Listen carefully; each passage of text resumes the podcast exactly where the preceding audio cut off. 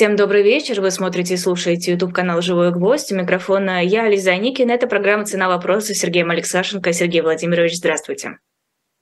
А, Лиза, добрый вечер. Здравствуйте, зрители. Здравствуйте, слушатели. У кого какое время суток, как кому повезло. Хотелось бы начать с банковского краха. У меня перед вами был эфир с Алексеем Алексеевичем, но он сказал, нет, ничего комментировать не буду. Вот пусть Алексашенко все и рассказывает. В общем, я пришла, вы пришли, давайте будем рассказывать. Ну, то есть он переложил всю ответственность за банковский Абсолютно. крах на меня. Абсолютно. Вот, Вы вот, виноваты в банковском он, он крахе. Он безответственный товарищ. Вот абсолютно безответственный руководитель. То есть нет бы ответственность взять на себя, принять решение, объявить, что наступил кризис. А я там дальше расхлебывал обстоятельства. Э, вот. Ну ладно, придется мне брать. Все на ваших себя. плечах, власть, и причины, и последствия. Власть не дают, власть берут. Да, я понимаю. Давайте а начнем вот. с причин. А, Лиз, что произошло, почему? Нет, смотрите, значит, а, я бы сказал так, что на самом деле вот еще бы два часа назад я бы вам сказал, что кризис э, рассосался, и, скорее всего, уже ситуация будет успокаиваться. Знаете, как все развивается прямо на наших глазах. А, но два часа назад случилась э, неожиданность, э, и один из крупнейших европейских банков, Credit Suisse, заявил, что ему нужна помощь государства, что его надо спасать. Да, а вот как это очень часто бывает, э, когда события происходят одновременно, это не означает, что между ними есть какая-то связь. Э, и история, как все, каждая несчастная семья несчастлива, каждая по-своему. И то, что происходит с Credit Suisse, вообще говоря, никак не связано с тем, что происходило в Америке. За исключением того, что и в Америке были банки, то есть там этот Silicon Valley, банк Силиконовой долины, банк Signature, First Republic, банк Silvergate. Вот четыре банка, которые, что называется, под вопросом, но First Republic продолжает работать. Да? То есть три банка обанкротились. Вот ничего другого, ничего их не объединяет. Ни причины кризисов, ни причины сложностей, ни, в общем, то, как реагируют власти. А, поэтому мы наш разговор, наверное, можем поделить на две части. Одна будет касаться Америки, с ней все просто, потому что, ну, опять я повторюсь, да, мне кажется, что ситуация успокоилась. Э, и пока вот уже там третий день, да, соответственно, понедельник, вторник, среда, э, ничего нового не происходит. И, в общем, как, ну, похоже, что паника иссякает. И есть ситуация в Европе, где отдельные проблемы, где свои проблемы у европейских банков, и, возможно, Credit Suisse – это первая ласточка, а может быть, на нем все и закончится. Да, поэтому, что называется, два абсолютно разных сюжета, хотя и те, и другие называются банки. Что случилось в Америке? А в Америке руководители двух банков, банка э, Силиконовой долины, Silicon Valley Bank и банка Signature – Э, допустили серьезные ошибки с точки зрения управления своими рисками. А, более того, в банке э, Силиконовой долины, Silicon Valley Bank, э, вообще говоря, с апреля прошлого года не было главного, ну, как, в российской терминологии, заместителя председателя правления, ответственного за риски банка. То есть не было просто человека, который бы мог адекватно оценить риски банка. Вот так они жили. Вот. А, и, собственно говоря, э, получилось, что банк привлек очень много депозитов от стартапов, а, после чего стартапы уже продолжали жить своей жизнью и тратили эти деньги на свои нужды, но новых денег они уже в банк не приносили. А те деньги, которые они принесли, э, банк, э, ну, в самый неудачный момент, который только можно придумать, вложил в долгосрочные казначейские бумаги и ипотечные бумаги ровно накануне того момента, когда Федеральная резервная система начала повышать процентные ставки. А повышение процентных ставок приводит к тому, что стоимость вот таких долгосрочных облигаций сильно падает. И, значит, чтобы мы понимали масштаб цифр, э, с, примерно с начала 2020 года и где-то ну, к осени 2021 года этот банк привлек 100 миллиардов долларов депозитов вот средства стартапов, то есть в два раза увеличил объем своих депозитов. А, и, собственно, на все купил, на, это, на эти деньги купил такое счастье. После чего каждое повышение ставки Федеральный резерв сказали, что ну, а, а стартапы продолжали жить, жить, жить, жить. И вот все те бумаги, которые можно было продать без убытка, банк продал, потом начал продавать бумаги с убытком. И в этот момент, что называется, стартапы сказали, все, нам надоело, мы не хотим больше рисковать, отдайте все наши деньги. И банк сказал, что он не в состоянии расплатиться. Да, вот, собственно говоря, так в кратком изложении, как выглядела история банка. Опять, э, ну, Просто ошибка банковского менеджмента, ничего другого здесь искать не надо. Ошибка в оценке макроэкономической ситуации и ошибка в управлении своими рисками, какие бумаги, когда надо покупать. Звучит а, так, Silver... словно это очень незначительная история. А, Лиз, она, знаете как, она значительная по своим последствиям, да, потому что в этом банке держали деньги тысячи с лишним стартапов, американских, немецких, английских, израильских, и Оценивают эксперты, что примерно половина всех денег, которые привлекли стартапы за последние там, 5 лет, держались в этом банке. Ну, то есть, вот по, по своим последствиям потенциальным, если банк вот совсем рухнул и, что называется, исчез с концами, как это в России происходит регулярно, да, то, в общем, последствия для венчурного э, сектора индустрии, ну, для венчурных э, инвестиций были бы очень тяжелыми. Вот. Но с точки зрения анализа ситуации очень все просто выглядит. Вот, да, даже проще некуда, и это такая абсолютно типичная ошибка для банковского бизнеса, а, что называется ну, вот, ну, самый начинающий банкир уже об этом должен знать. Да, вот, ну, то есть ничего, ничего сложного, вообще ничего сложного здесь нет. У банка Signature а, проблемы были немножко по-другому выглядели, потому что этот банк в Нью-Йорке, на Манхэттене, и занимался, его клиентура были э, такие э, инвесторы в недвижимость не очень крупную. Но, как бы сказать, недвижимость не с точки зрения покупки квартиры для своей жизни, а э, коммерческой недвижимости в том плане, что люди либо покупали небольшие офисы, либо по несколько квартир сдавали их в аренду. То есть инвестиционная недвижимость. Вот. А, и, соответственно, э, вот с этими клиентами банк работал. Работал хорошо, он там, ну, как сказать, оказывал хорошее качество услуги, все к нему приходили, он давал, соответственно, ипотечные кредиты, они держали у него свои вот эти арендные платежи, к ним приходили, какие-то деньги за сделки. Опять деньги лежали до тех пор, пока их не возьмут, а ипоте... вот кредиты под залог недвижимости были все длинные. И Э, соответственно, в какой-то момент этот банк решил, что э, нужно поискать другого бизнеса, другой бизнес, и нашел его в криптоиндустрии, в криптовалютах. И построил расчетную систему, которая обслуживала операции с криптовалютами, которая работала 24 часа 7 э, дней в неделю, беспрерывно. И он был одним из двух банков, которые работали в этом сегменте. Второй – Silvergate, обанкротившийся там ну, две недели с небольшим назад.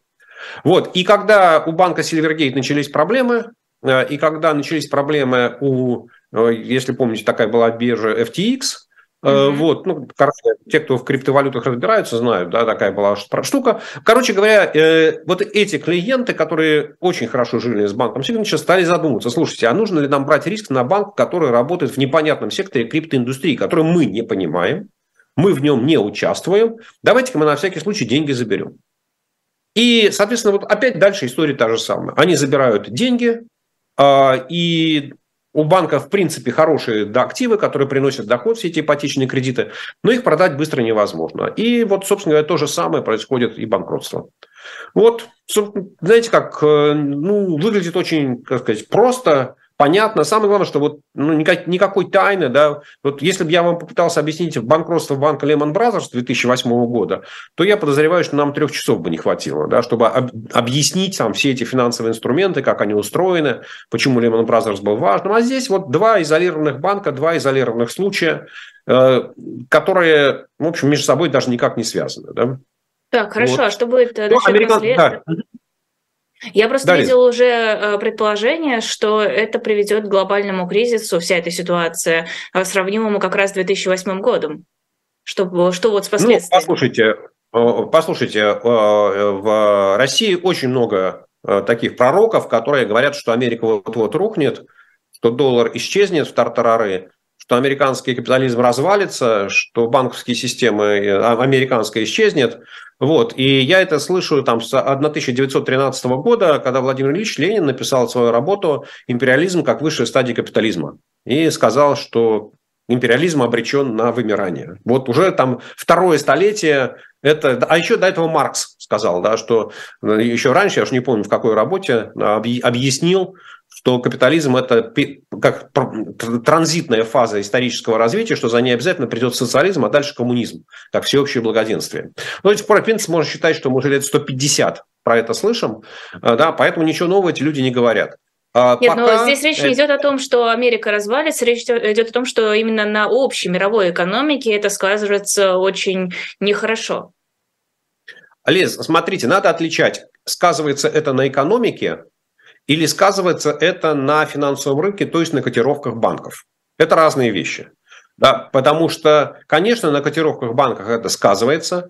И Signature Bank, который в Нью-Йорке, и Банк Силиконовой долины – это средние банки, по американским понятиям. Их акции сильно упали, ну а теперь, собственно, акционеры потеряли все, котировки их акций. И понятно, что вслед за этим инвесторы таким стадным методом э, стали продавать акции всех средних банков Америки, подозревая, что этот кризис может стать массовым. Но потому что хорошее правило э, для инвесторов таких э, не очень квалифицированных, там, продавай на слухах, да, или покупай на слухах, продавай на слухах, покупай на ожиданиях на фактах, да? Ну, то есть, в общем говоря, они стали бояться, не понимая чего, лишь бы продать и уйти. Вот э, лишь бы не разбираться, а потом разберемся, что произошло. Самое главное не потерять. Вот. А я абсолютно уверен, что э, развития американского кризиса вот в этом сегменте средних банков не будет, э, потому что те решения, которые приняли соответственно, американское казначейство, корпорация по страхованию депозитов и Федеральная резервная система в прошедшие выходные, воскресенье, ну, в общем, они погасили панику. Да, и даже вот качавшийся банк, э, такой еще один First Republic, он вроде как уже в понедельник абсолютно нормально обслуживал своих клиентов, и какие, кто-то из них стал даже возвращать свои деньги. Вот, э, то есть, в принципе, на банковский сектор это не повлияет, все вкладчики э, двух банков, э, и Signature, и Silicon Valley, они получат свои деньги в полном объеме, то есть они ничего не потеряют, криптоиндустрия а будет существовать. М? От, от государства, от корпорации, от корпорации по страхованию депозитов. Ну, от э, по, агентства по страхованию депозитов вот в России, да, в Америке оно называется FDIC. Да? Вот. Соответственно, для того, чтобы расплатиться, ну, у корпорации сегодня Э, страхование депозитов в Америке имеется более 100 миллиардов долларов. А если это денег не хватит, то Министерство финансов даст еще там 25 миллиардов. И, в принципе, Федеральная резервная система, наверное, тоже сможет поддержать, если это понадобится. Но потом э, банки, э, все остальные банки, которые работают с населением, которые привлекают депозиты и корпорации, у кого депозиты застрахованы, Э, для них взносы в систему страхования будут увеличены. Ну, то есть банки в конечном итоге э, выплатят вот эти э, в корпорацию. Ну, спасение депозитов – это будет такой корпоративной ответственностью банковского сектора. Да? То есть все банки вместе сбросятся, ну или всех остальных клиентов. Да? Можно считать, что банки Э, перекладывают все свои комиссии на клиентов. То есть вот поэтому выплатят. В краткосрочном режиме за счет государства, за, за, счет, за счет накопленных государством фондов. Да? То есть банки много-много лет платили туда деньги в, страхов... Э, в, страх... систему страхования депозитов. Сейчас эти все деньги уйдут, и потом э, их будут восстанавливать за счет денег банков. Вот, поэтому Кроме того, Федеральная резервная система сказала, что начиная с понедельника она готова давать Э, кредиты на срок до года под э, залог э, американских казначейских бумаг или ипотечных бумаг на очень льготных условиях, там, принимая их по номиналу, независимо от того, что цена уже упала. То есть, если бы такой, такой кредит существовал, такая форма кредитования существовала две недели назад, то банк Силиконовой долины, он бы устоял. Да, у него он бы заложил все свои бумаги в казначе, в э, эту самую Федеральную резервную систему, ФРС, взял бы кредит и расплатился бы с вкладчиками. Да. То есть вот поэтому я считаю, что э, пожар в, америка... в, американском, э, банк... в американской банковской системе, он потушен. Да. Дальше можно э, спекулировать на тему, Будет ли отток вкладчиков из средних банков, малых банков крупные банки? Будут ли, произойдет ли консолидация банковского сектора? Соответственно, если это произойдет, то уменьшится число рабочих мест, особенно в таких малых, средних городах. Но разрушительных последствий для экономики, как это было в 2008 году, точно не будет. Да, поэтому вот я считаю, что американский кризис, опять вот по состоянию на сегодня, его удалось потушить, ну, по-моему, практически даже и не можно считать, что и не разгорелся, да, ну, там три банка рухнули, но это, в общем, как-то даже смешно по российским понятиям. Да? У нас там три банка в месяц, каждый месяц, и ничего, живем как-то с этим делом. А до России эхо этих событий докатится? Э, ну, думаю, что нет. Думаю, что нет, потому что я даже цепочку не могу построить. Но наверняка в России были э, инвесторы, которые вкладывались в стартапы, э, в том числе их деньги лежали в этом банке Силиконовой долины. Возможно, кто-то из россиян работал на рынке недвижимости на Манхэттене. Но поскольку все деньги клиентам вернут, ну, соответственно, там россияне эти деньги не потеряют. А каким еще образом? Э, ну, я других, так сказать, каналов перетока американских проблем в Россию не вижу вообще. А Байден пообещал ужесточить банковское регулирование после краха этих банков. Э, я не очень понимаю, о чем может идти речь. А никто не понимает. Никто не понимает. А Байден думаю, понимает, что... интересно? Э, понимаете, Лиз, это же нужно понимать, что через полтора года в Америке выборы, и все, что говорится сегодня там представителями, потенциальными кандидатами на пост президента, все нужно рассматривать через призму выборов. А после финансового кризиса 2008 года а, в Америке был принят так называемый закон Дода Франка, Дод Франк Акт, который ужесточал, сильно ужесточал банковское регулирование, ограничивал возможности ведения банковского бизнеса, запрещал отдельные операции, отдельные, все, в отдельные сектора входить. Ну, то есть зажал банки, э, в, что называется, в, ну, не скажу в ежовые рукавицы, но, в общем, сильно ограничил банковский бизнес. А в 2008 категорию системно незначимых, в категорию несистемно значимых, давайте так честно сказать. То есть там граница была 250 миллиардов, 50 миллиардов долларов – для э, баланса, а э, в 2018 году подняли ее до 250. И, соответственно, а Silicon Valley у него было 210. То есть, если бы там поправки э, в закон не было, то, соответственно, он бы относился к системно значимым банкам, и за ним бы надзирали ну, сказать, на более высоком уровне, более квалифицированные эксперты. В моем понимании, вот, ну, сам по себе этот закон, он ни на что бы не повлиял. Да, потому что вот Сказать, что люди, которые сидят в надзорном блоке Федерального резервного банка Сан-Франциско, они совсем не квалифицированные, я не могу. Но по большому счету они не увидели этих проблем у банка, а, а их можно было увидеть уже в прошлом году. Э, то есть то, что баланс перегружен и активы не соответствуют тем обязательствам, которые банк на себя взял по срокам. Вот, э, что, поэтому, э, соответственно, сейчас поднялась волна критики со стороны демократов. Это и известный сенатор Элизабет Уоррен, который считается знатоком в финансовом бизнесе, в банковском бизнесе, такой один из главных критиков э, банковского сектора в Америке, что нужно ужесточить регулирование. То есть позиция демократов, чуть что, сразу нужно государству больше власти, и сразу нужно ужесточить регулирование. Не, не очень понимая, в чем оно должно состоять, просто нужно ужесточить. И во всем виноват Трамп, то есть во всем виноват республиканцы. Хотя те же самые демократы в 2018 году поддержали этот закон. При однопартийной поддержке закон пройти не имел никаких шансов. Вот, а, поэтому что поменять, как поменять, об этом речи сейчас не идет.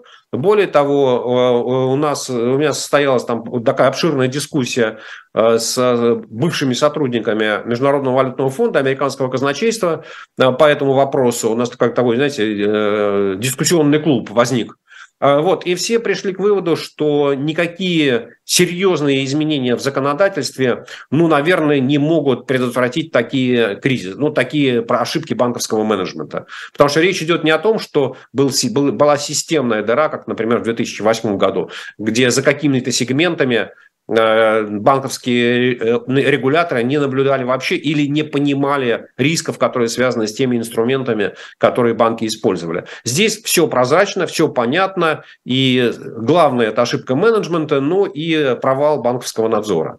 Поэтому само по себе ужесточение э, законодательства, там, что имел в виду президент Байден, я абсолютно уверенно заявляю, что никакого плана ужесточения, вот, то есть в чем конкретно его нужно ужесточить, пока не существует. Но надо успокоить публику, сказать, что мы на страже.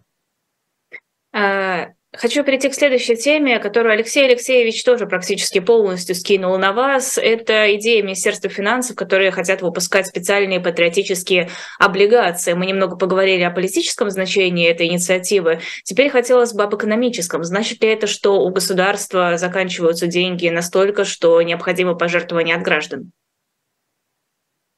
А мы не знаем. Честный ответ, что мы не знаем, потому что Министерство финансов, оно перестало публиковать очень большую часть информации о состоянии бюджета и что там реально происходит, куда тратятся деньги, откуда берут, какого размера дефицит бюджета, откуда он финансируется, мы этого не знаем.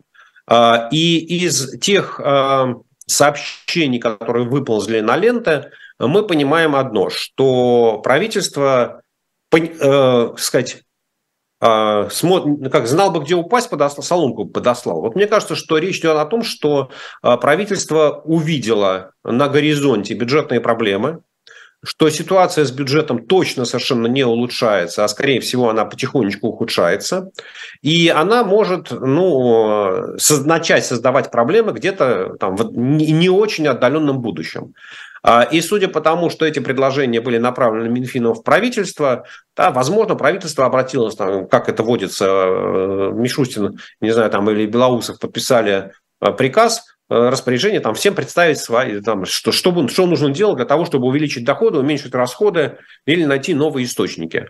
Вот. И, соответственно, поскольку, поскольку такие, такая работа, вообще говоря, производит, проводится там, с какой-то степенью регулярности, то все наиболее очевидные э, советы, которые можно было там дать правительству, Минфин уже выдал. Да? То есть это и цены на нефть пересмотрели, и э, обратные выплаты нефтеперерабатывающим заводам уменьшили, и ставки э, налога на добычу полезных ископаемых на нефть и на газ повысили.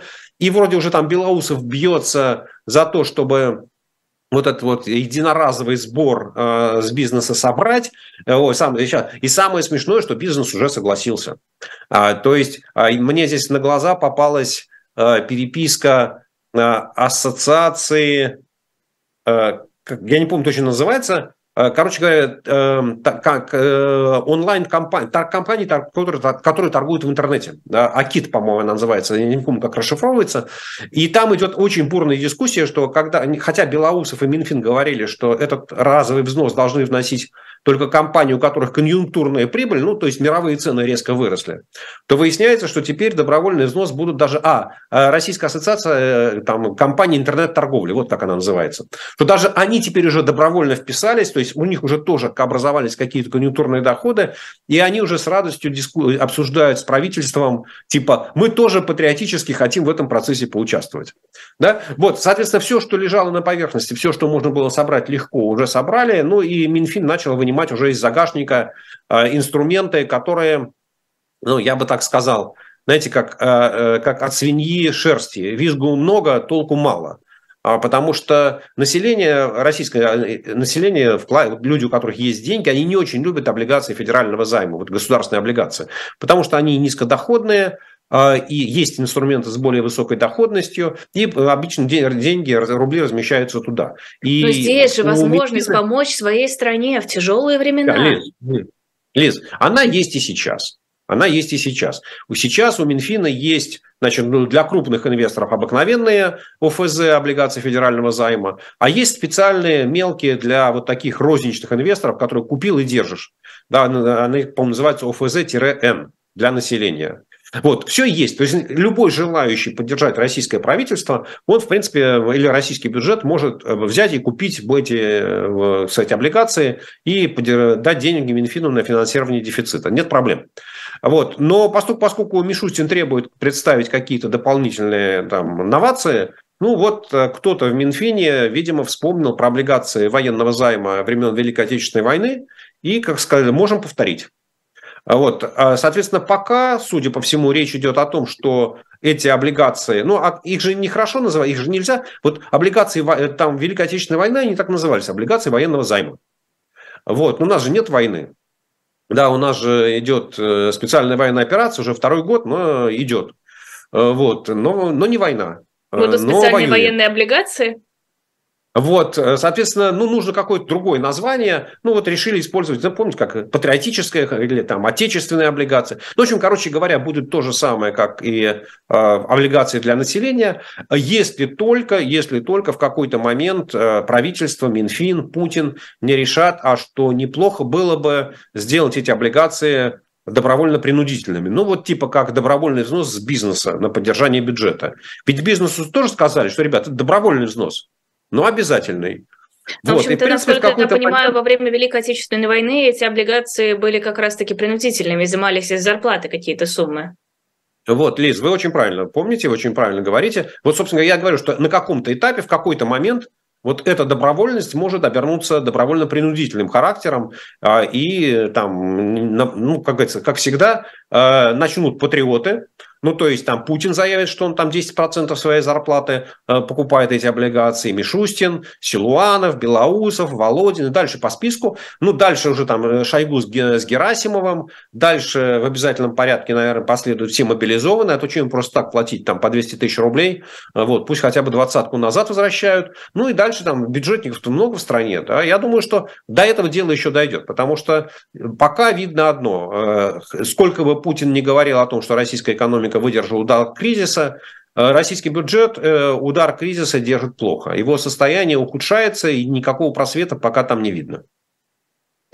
Хочется сделать небольшой перерыв на рекламу, совсем небольшой, буквально на несколько минут. На shop.diletant.media есть, во-первых, книжка «Как режим меняет язык». Звучит интересно, я, честно скажу, еще не читала, не успела ознакомиться, но это такое наблюдение, какие слова, обороты употребляются в СМИ, в объявлениях, как меняются языковые привычки в обществе, как это влияет на массовое сознание. Думаю, я себе такую книжку тоже куплю. Это уже не в рамках рекламы, рекламы, а просто делюсь своими ощущениями. Ну и, конечно, там есть другие книги. Я в прошлом эфире рассказывала про э, серию книг «Зачарованный мир». Они очень нравятся Алексею Алексеевичу. Он говорит, что у него есть полная коллекция э, из вот этого вот выпуска. Э, книги, правда, красивые. С ними я тоже не знакома, но выглядят замечательно. Там есть «Зачарованный мир гномы», «Зачарованный мир книга начал», э, «Драконы в поисках спасения». В общем, зайдите, посмотрите, возможно, вам тоже приглянется. Если не понравится, там есть и другие другие книги, например, книга о военном искусстве с печатью эхо, книга «Ночь длинных ножей», борьба за власть э, партийных элит Третьего Рейха. Ну, в общем, сами зайдите, посмотрите.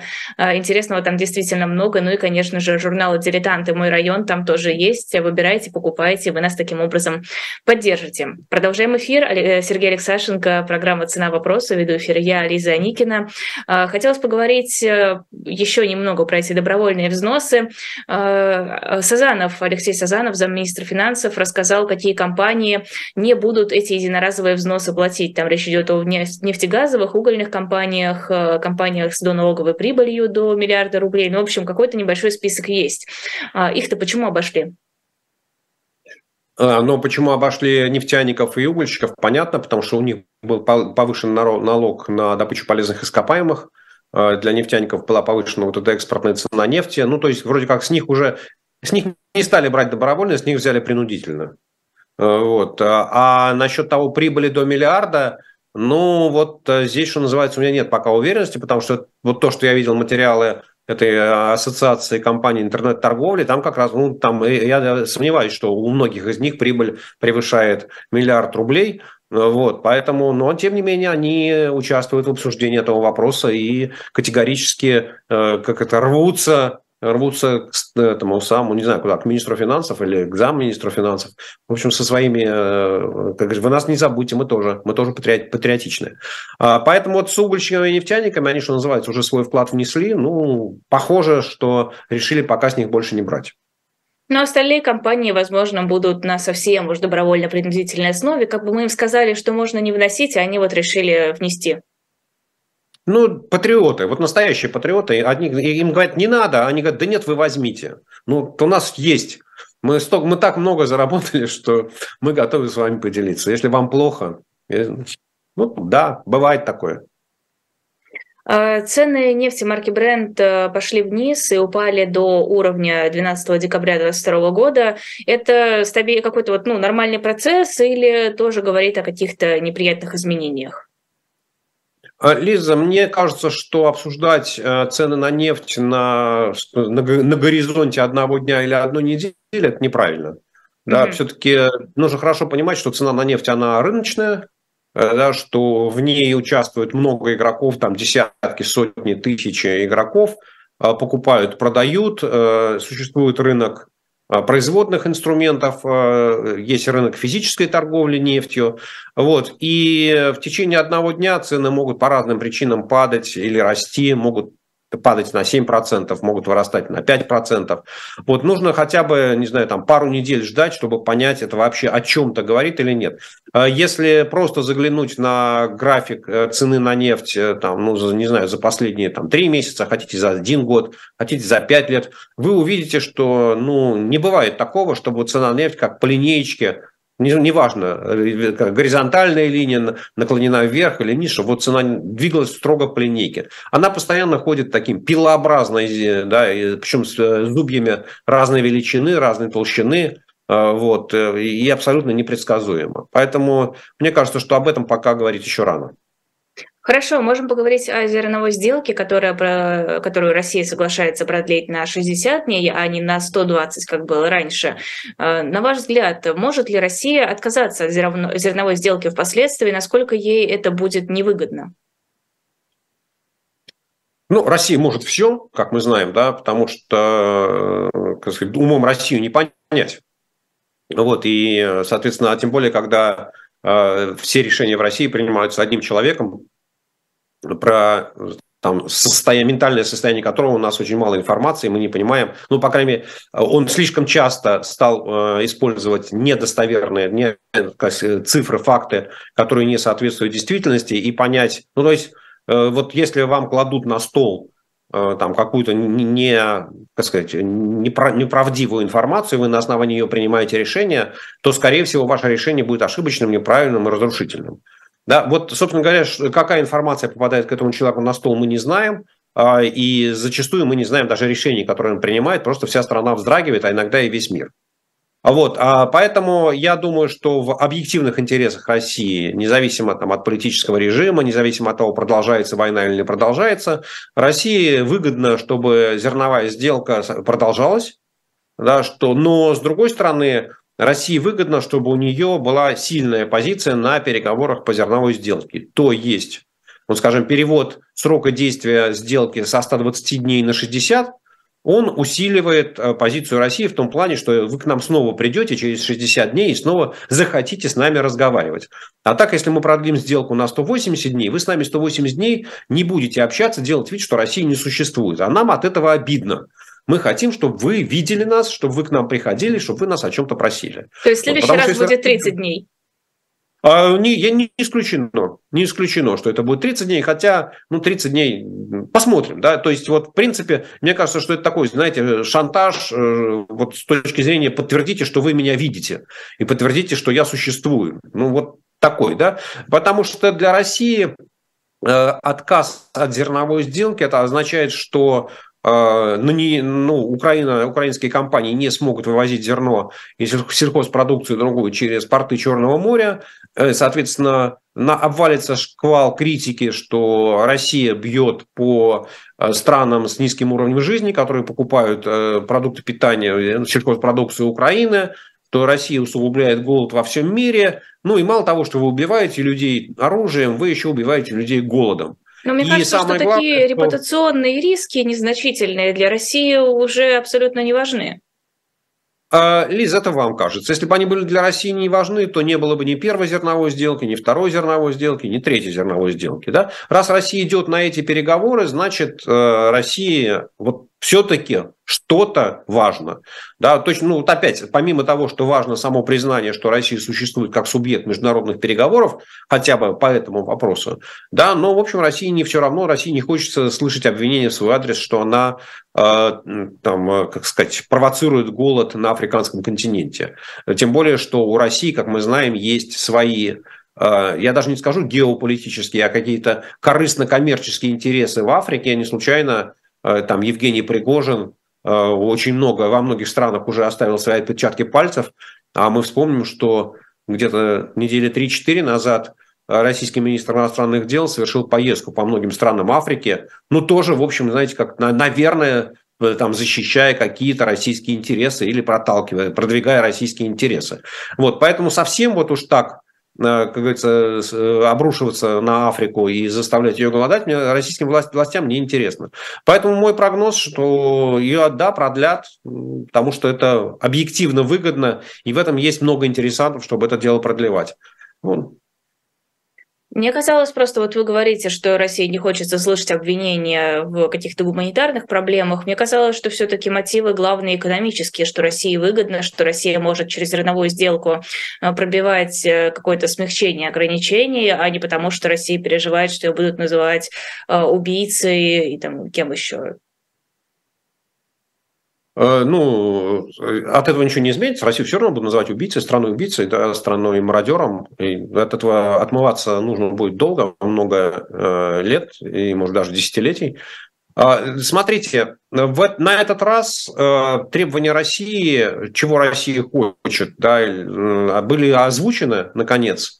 Э, и Россия хочет, чтобы Э, с Россельхозбанка были сняты банковские санкции, чтобы, ну, это основной банк, который ведет расчеты за сельхозпродукцию для российских экспортеров, чтобы ему разрешили работать э, с системой SWIFT, э, и проводить расчеты в долларах и в евро. То есть вот все эти разговоры о том, что рубль и юань вытеснили доллар из внешней торговли России, что Россия отказалась от недружественных валют, что мы их поставили на колени, что мы вот еще лучше живем без доллара и евро оказывается враньем.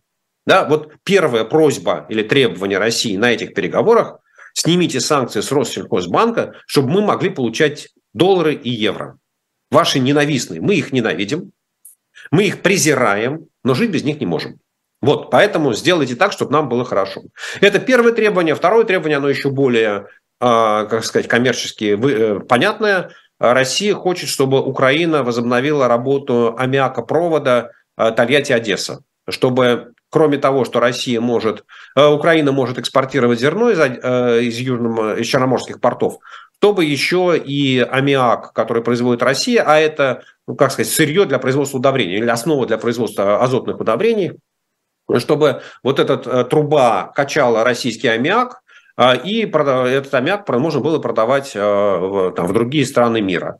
Вот, соответственно, владельцем а, Тольятти Азота является небезызвестный господин Мазепин, вот. Это абсолютно частная компания, никакого отношения к российскому государству официально, не, то есть там российское правительство не является акционером этой компании, государственные интересы не затронуты, абсолютно частные интересы. Вот. Но э, с учетом того, что вот, э, как сказать, господин Мазепин стал владельцем Тольятти Азота а, в результате такого рейдерского наезда с участием российской судебной системы, у меня есть сильное подозрение, что там есть интересы российских чиновников. Ну, короче говоря, вот это вторая тема, которую российские власти продвигают на, в, это, в рамках этого зерновой сделки, и пока грозятся, что если вы, вы как там, непонятно, опять непонятно, кто вы, да, потому что участники сделки это Россия, Украина, Турция и гарантии Турции и, соответственно, Организация Объединенных Наций. Вот Турция и Организация Объединенных Наций каким-то образом должны снять санкции с Россельхозбанка и уговорить Украину э, запустить э, аммиакопровод в работу. Ну вот э, посмотрим, да, одним словом посмотрим. Вот интересы я озвучил, да, интересы России, вот что российские власти хотят добиться, это получение ненавистных долларов и евро и там посодействовать заработкам господина Мазепина. А, Еще одна тема. Песков тут сказал, что в связи с годовщиной присоединения Крыма 17 марта будет совещание по развитию полуострова. Есть здесь такой небольшой когнитивный диссонанс. А что у России есть сейчас какой-то потенциал на то, чтобы развивать Крым, особенно учитывая, что вообще-то это совсем рядом с боевыми действиями. А, это просто мероприятие какое-то или действительно есть какие-то мысли по экономическим вкладам в Крым, по его развитию? А, Лиза, я думаю, что это хорошая фигура речи. Ну, не мог же Песков сказать, что а, очередная годовщина присоединения Крыма, аннексии Крыма, и мы никак это дело не отметим. Ну, то есть вообще ничего. Пройдем, как будто, как будто этого и не было. А, митинг собирать, ну, как-то точно совершенно нет куража. Понятно, что Путину на такой митинг идти не захочется. Не очень понятно, чего митинговать, чего, чего ради.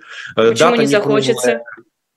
Ну да, дата не круглая, успехов никаких нету, а объявить ничего не может. Ну, лучше подождать. Вот в следующем году будет десятилетие аннексии Крыма. Вот на круглую дату можно будет и Путина на митинг вытащить. Тем более, что этот митинг можно будет так вот приурочить к президентским выборам. Да? Потому что, насколько я понимаю, они где-то там в конце марта да, состоятся, по-моему, 27 если я не ошибаюсь. Вот, короче говоря, вот в следующем году как раз, вот, что называется, под выборы митинг очень хорошо пойдет. А сейчас не очень понятно, зачем его проводить. И зачем Путину еще раз выходить на мороз и что-то там кричать, говорить, радовать, делать вид, что ему все хорошо и все замечательно. Вот. А что касается развития Крыма, то знаете, есть такая присказка, э, что мертвому припарка.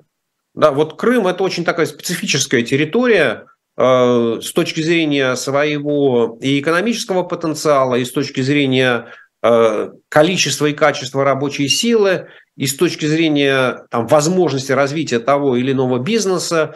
И самое главное, что она длительное время находится под управлением таких полубандитских группировок, то есть которые Э, под, под крышей российской власти якобы часть Российской Федерации занимаются там активным переделом собственности.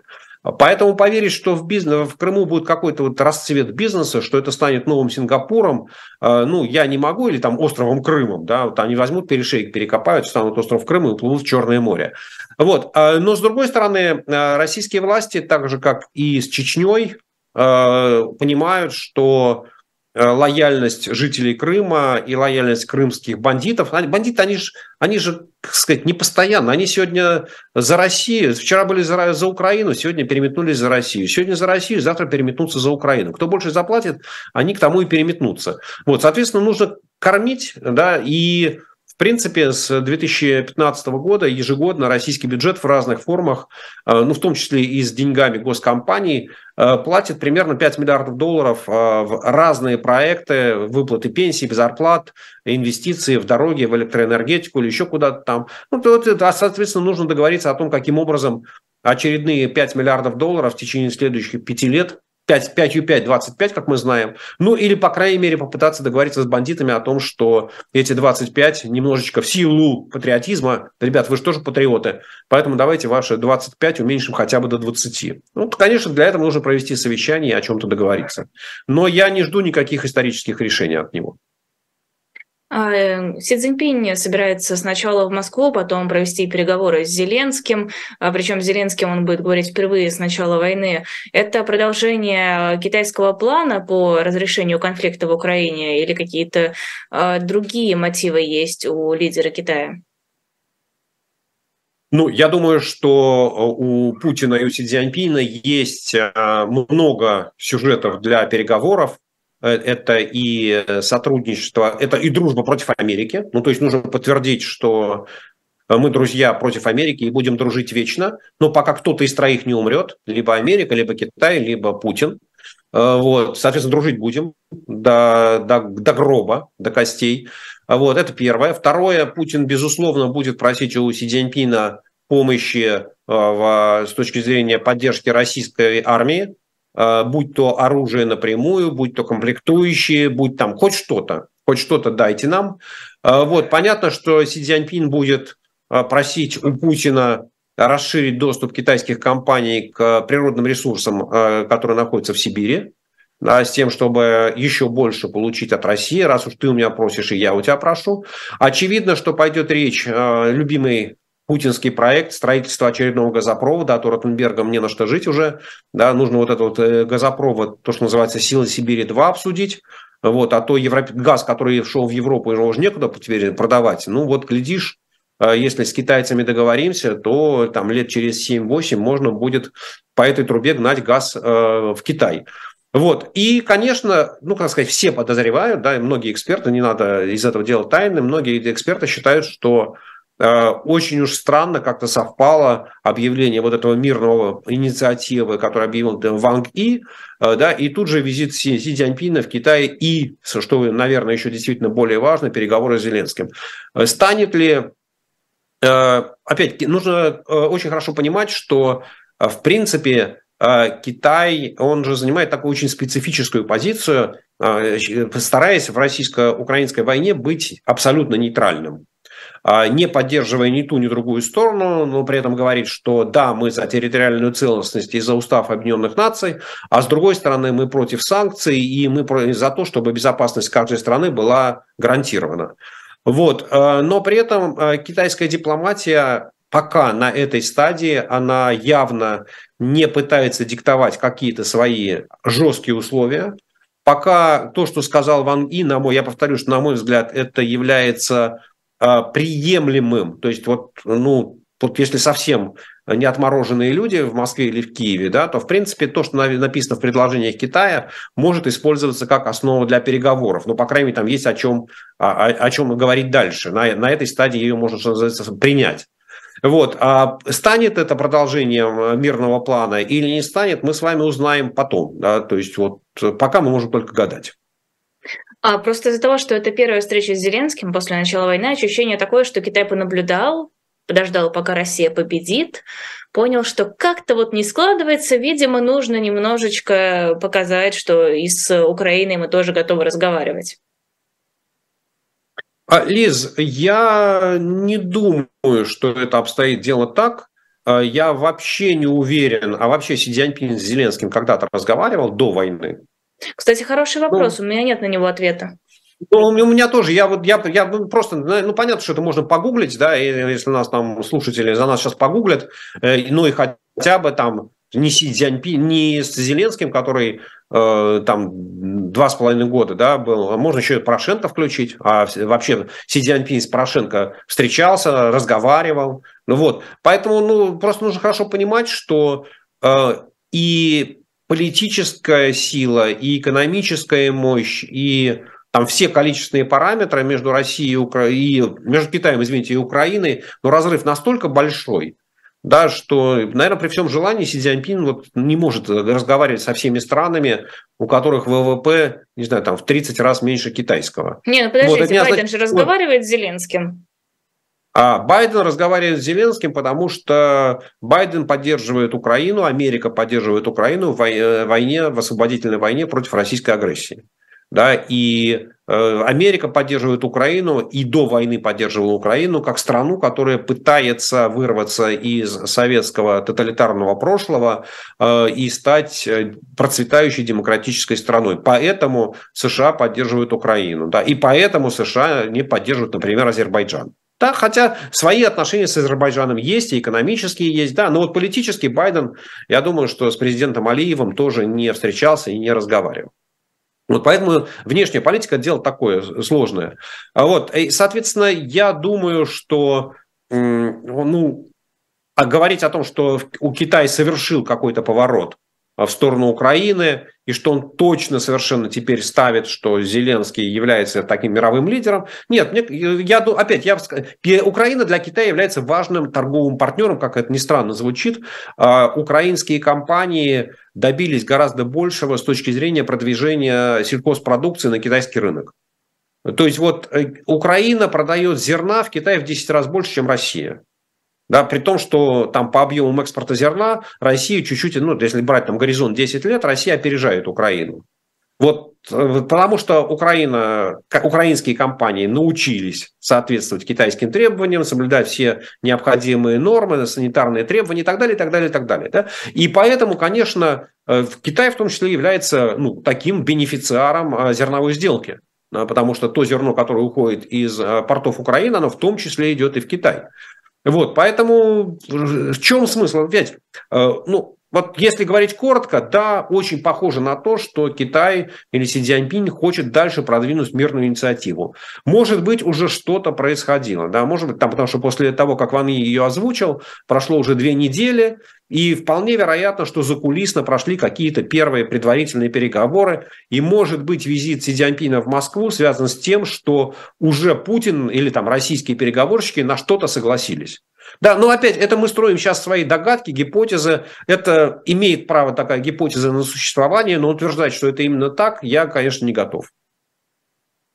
А в нескольких регионах России начали рассылать повестки, вроде как для уточнения информации. Во всяком случае, Песков говорит о том, что никакой новой волны в Кремле не планируют, такая возможность не рассматривается.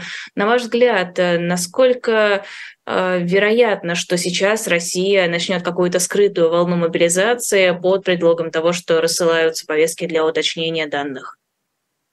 А, Лиз, я говорил когда там в конце декабря, в начале января шла волна о том, что Россия вот-вот объявит очередную волну мобилизации. Да, говорил, мы обсуждали что... тогда. Мы обсуждали эту тему, и я жестко, ну, четко достаточно высказывал свою позицию, что я считаю, что этого не нужно с разных точек зрения. И помните, там был как, были, были какие-то данные, я для расчета проводил, что в принципе России нужно там, ну, 30 тысяч э, человек привлекать в армию в год, увеличивать, чтобы численность контрактной армии. В принципе, я считаю, что в России будет идти ползучая мобилизация. Э, ползучая в том плане, что наращивается численность контрактников, и для этого нужно, не знаю, там 2, 3, 5 тысяч человек в месяц набирать. Вот для того, чтобы набрать 2, 3, 5 тысяч человек в месяц, не нужно объявлять волну мобилизации, которая ставит всю страну на уши. Да, для, вот для этого нужно там, проверять анкетные данные, встречаться с потенциальными, ну, ты, э, как сказать, смотреть на тех людей, которые вам нужны. Вот если вам нужны трактористы, то вы ищете трактористов, да, и вы вызываете для проверки данных трактористов, а там с ними начинаете мягкие разговоры. А не хочешь ли ты пойти, браток, там, вот, мы тебе заплатим. И начинается. Из 10 одного тракториста уговорили, вот вам механик танка. Да? Мне кажется, что вот такая политика э, там, российского Министерства обороны, она принесет ему желаемые успехи. Да? Ну, то, то есть, есть набрать... нужны грамотные HR.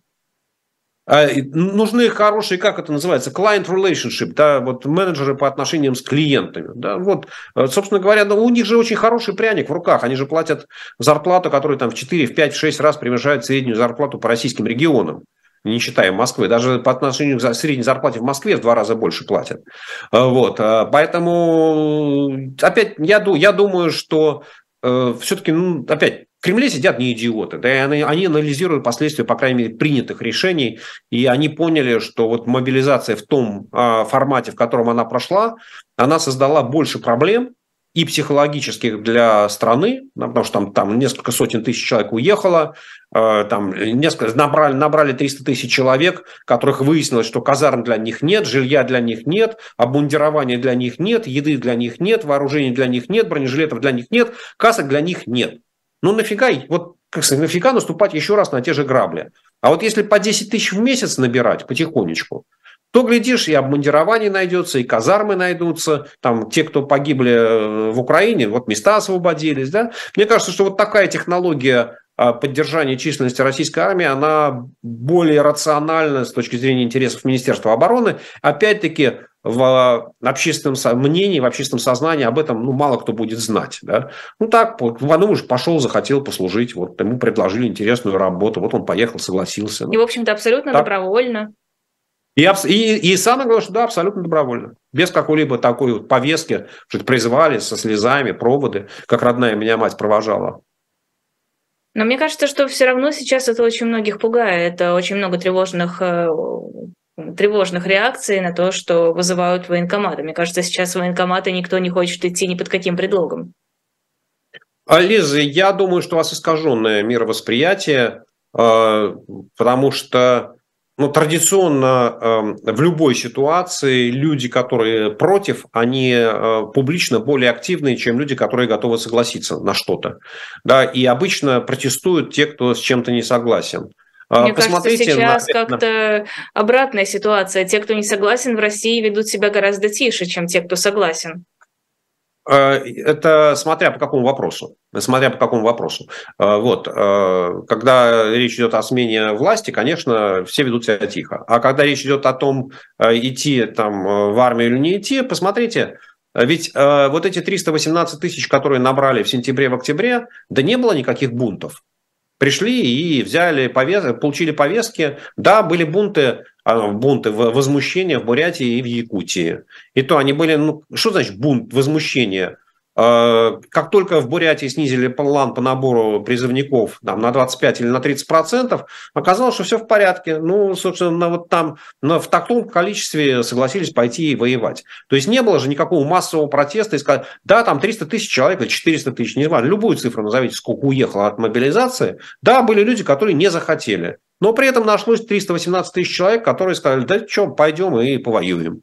И вот вы считаете, что правда, что в России не найдется еще там 200 тысяч человек, которые скажут, да, а что, пойдем повоюем. Вот. У, меня, у меня нет такого ощущения, да, что вот в России весь потенциал вот этих людей, которые готовы идти убивать, что он уже исчерпан, да, что они уже все там э, под Донецком или под Мариуполем находятся. Да нет, у меня вот пока, э, как сказать, да, люди говорят, что они боятся, ну а те, кто не боятся, они же ничего не пишут, они ничего не говорят, да, которым пофигу все, они, это партия пофигистов, она же не выступает ни с какими общественными заявлениями, правда? Сергей Владимирович, спасибо огромное. Это был Сергей Алексашенко в программе «Цена вопроса». Нам пора заканчивать. Подписывайтесь на YouTube-канал «Живой гость» и на Telegram-канал «Живой гость» и на YouTube-канал Сергея Алексашенко. Тоже подписывайтесь, ссылка есть в описании. Всего хорошего. А, спасибо большое. До свидания. Всем хорошего окончания дня.